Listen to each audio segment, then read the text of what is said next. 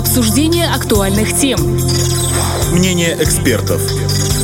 Интервью с политиками. В центре внимания. На Первом радио. На часах 17.30 это в центре внимания на Первом радио. В студии Наталья Кожухарь. Здравствуйте. Три случая отравления угарным газом за месяц, и это только в столице и только с начала года. Казалось бы, специалисты постоянно твердят об опасности использования неисправного газового оборудования, самостоятельного подключения, к примеру, газовых колонок, либо их починки непрофессионалами. Но снова и снова люди страдают от элементарного несоблюдения техники безопасности. Как избежать трагедии? Зачем нужно постоянно и тщательно следить за газовым оборудованием оборудованием и почему нельзя заниматься самодеятельностью. Обо всем расскажет наш собеседник. С нами на телефонной связи начальник участка внутридомового газового оборудования Тираспольского филиала Тирасполь Трансгаз Приднестровье Денис Яковенко. Денис Павлович, здравствуйте. Здравствуйте. А вот эти случаи отравления газом с начала года, что произошло там и каков исход для пострадавших? Ну, во всех трех случаях причиной отравления угарным газом э, является несоблюдение правил пользования газом в быту, то есть не был обеспечен необходимый приток свежего воздуха для горения газа. Но, к счастью, для всех пострадавших все как бы закончилось благополучно, все находятся дома, и никаких серьезных последствий для их здоровья не обнаружено. Ну, все побывали в больнице, тем не менее. Да, конечно, все были госпитализированы, то есть сдали анализы, были под наблюдением, и после того, как уже все симптомы отравления ушли, их выписали домой. Все случаи были связаны именно с газовыми колонками, да? Да, эти три случая были связаны колонками. Две газовые колонки дымоходные и одна бездымоходная. Ну вот, к счастью, на этот раз никто не погиб, но тем не менее люди пострадали, и ребенок в том числе. А вообще, насколько часто люди страдают от неправильного использования газовой аппаратуры? Ну, с приходом холодов количество случаев, как всегда, увеличивается. То есть с начала года у нас зафиксировано вообще неправильным пользованием газом в быту 4 случая. Это вот три, это те, которые мы с вами сейчас говорили, отравление угарным газом. Еще один э, несчастный случай привел к пожару. Там женщина сушила вещи над газовой плитой, оставила ее без присмотра, загорелись вещи, и пламя перекинулось уже на кухню, и был пожар. Да, мы видели фотографии, там выгорела кухня капитально. Да, да. А что нужно делать, чтобы не происходили несчастные случаи?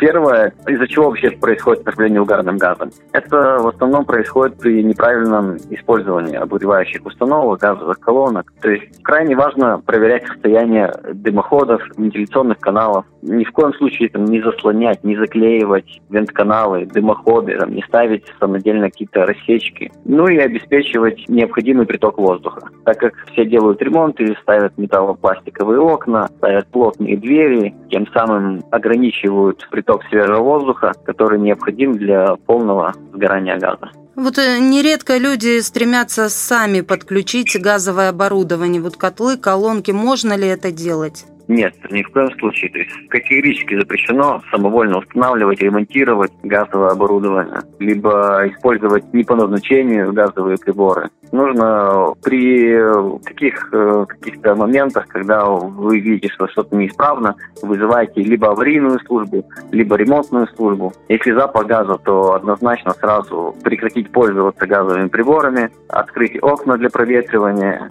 и вызвать аварийную службу по телефону 104. А если новое оборудование приобретать, то тоже звонить Тирасполь Трансгаз и специалисты приедут. Да, да, они уже проконсультируют, они приедут, подключат. Это, во-первых, это будет безопасно, во-вторых, у вас будет гарантия на газовое оборудование, потому что самовольные замены и ремонты, они лишают человека гарантии, потом выйдет из строя. Но ну, самое главное, это, конечно, безопасность. Ну вот э, газ все-таки угарный не зря называют тихим убийцей, его очень сложно почувствовать. Вот как понять, что есть утечка, если не слышишь запаха газа? Какие признаки, вот симптомы? Там головокружение или что происходит? Ну, утечки бытового газа, да, это по запаху можно, потому что бытовой газ, он тоже не имеет ни цвета, ни запаха, ни вкуса, но ему добавляется этилмеркаптан, который придает специфичный запах. А вот с угарным газом тут уже гораздо тяжелее. То есть его не почувствовать практически невозможно, потому что он также без цвета, без вкуса, без запаха, и распространяется он очень быстро, смешивается с воздухом, и в дальнейшем вытесняет кислород крови человека. То есть как почувствовать? Ну, первые симптомы – это головокружение, тошнота, слабость, вялость. Но все зависит от того, какое количество на данный момент в помещении этого угарного газа. Если там э, до 0,1%, то вам, допустим, просто плохо. Ну, вот, как я говорил уже, эти симптомы головная боль, головокружение, тошнота. Mm. А если уже от 0,3 до 0,5 от объема помещения, то здесь уже в течение пары минут и потеря сознания, и в течение там 10-20 минут уже может привести к летальному исходу. То есть нужно очень внимательно относиться, если знаешь, что у тебя работает газовая колонка, та же, допустим, чуть-чуть недомогание, сразу открываем все окна и звоним в аварийку. Да, да, конечно. Обязательно, особенно вот окна открыть и получить приток свежего воздуха, то есть кислорода, и вызвать аварийную службу. Ну, естественно, по возможности прекратить пользоваться, то есть выключить вообще все газовые приборы. А вы проводите какую-то информационную работу с населением? Вот разъясняете им всю опасность газа? Конечно. Перед отопительным периодом мы выдавали объявления в газету, в СМИ, по телевидению, но также при техническом обслуживании, вот, когда ходят наши специалисты э, и делают техническое обслуживание газооборудования, одним из основных пунктов идет это инструктаж абонента о правилах пользования газа в быту. Угу. То есть приходит э, газовщик и не только проверяет состояние газовых приборов, но и попутно рассказывает человеку, что как им пользоваться, да? Да, то есть цель какая у нас, у наших сотрудников? Это обеспечить безаварийное и безопасное пользование газа. Это комплекс работ, который включает в себе проведение технического обслуживания, нахождение утечек газа и их устранение сразу на месте, регулировка горения, ну и э, обращение внимания абонентов на нарушения, которые могут привести к несчастному случаю. А если вот люди не открывают двери газовщикам, вот бывает, что там боятся впускать, допустим, там штрафов боятся, знают, что у них что-то неправильно, или там вдруг ремонт дорогой, неисправного.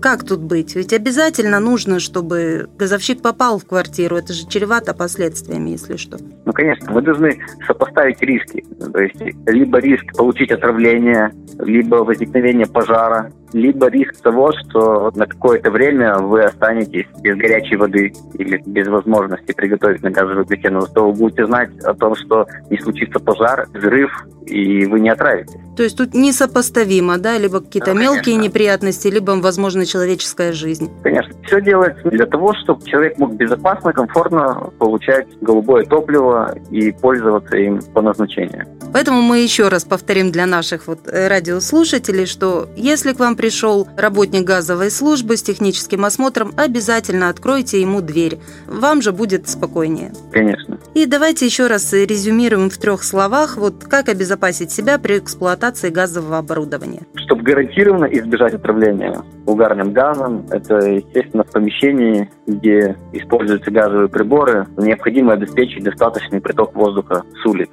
Это можно обеспечить открытием окон, фрамуг, форточек, ну и также проверять хорошую тягу в дымоходе и в вент-канале. И при любых сомнениях мы звоним 104. Да, да запах газа, неисправность газового оборудования, что позвоните 104. Аварийная служба работает круглосуточно, без праздников, без выходных. Спасибо, что ответили на наши вопросы. И вам спасибо. С нами на связи был начальник участка внутридомового газового оборудования Тираспольского филиала Тирасполь Трансгаз Приднестровье Денис Яковенко.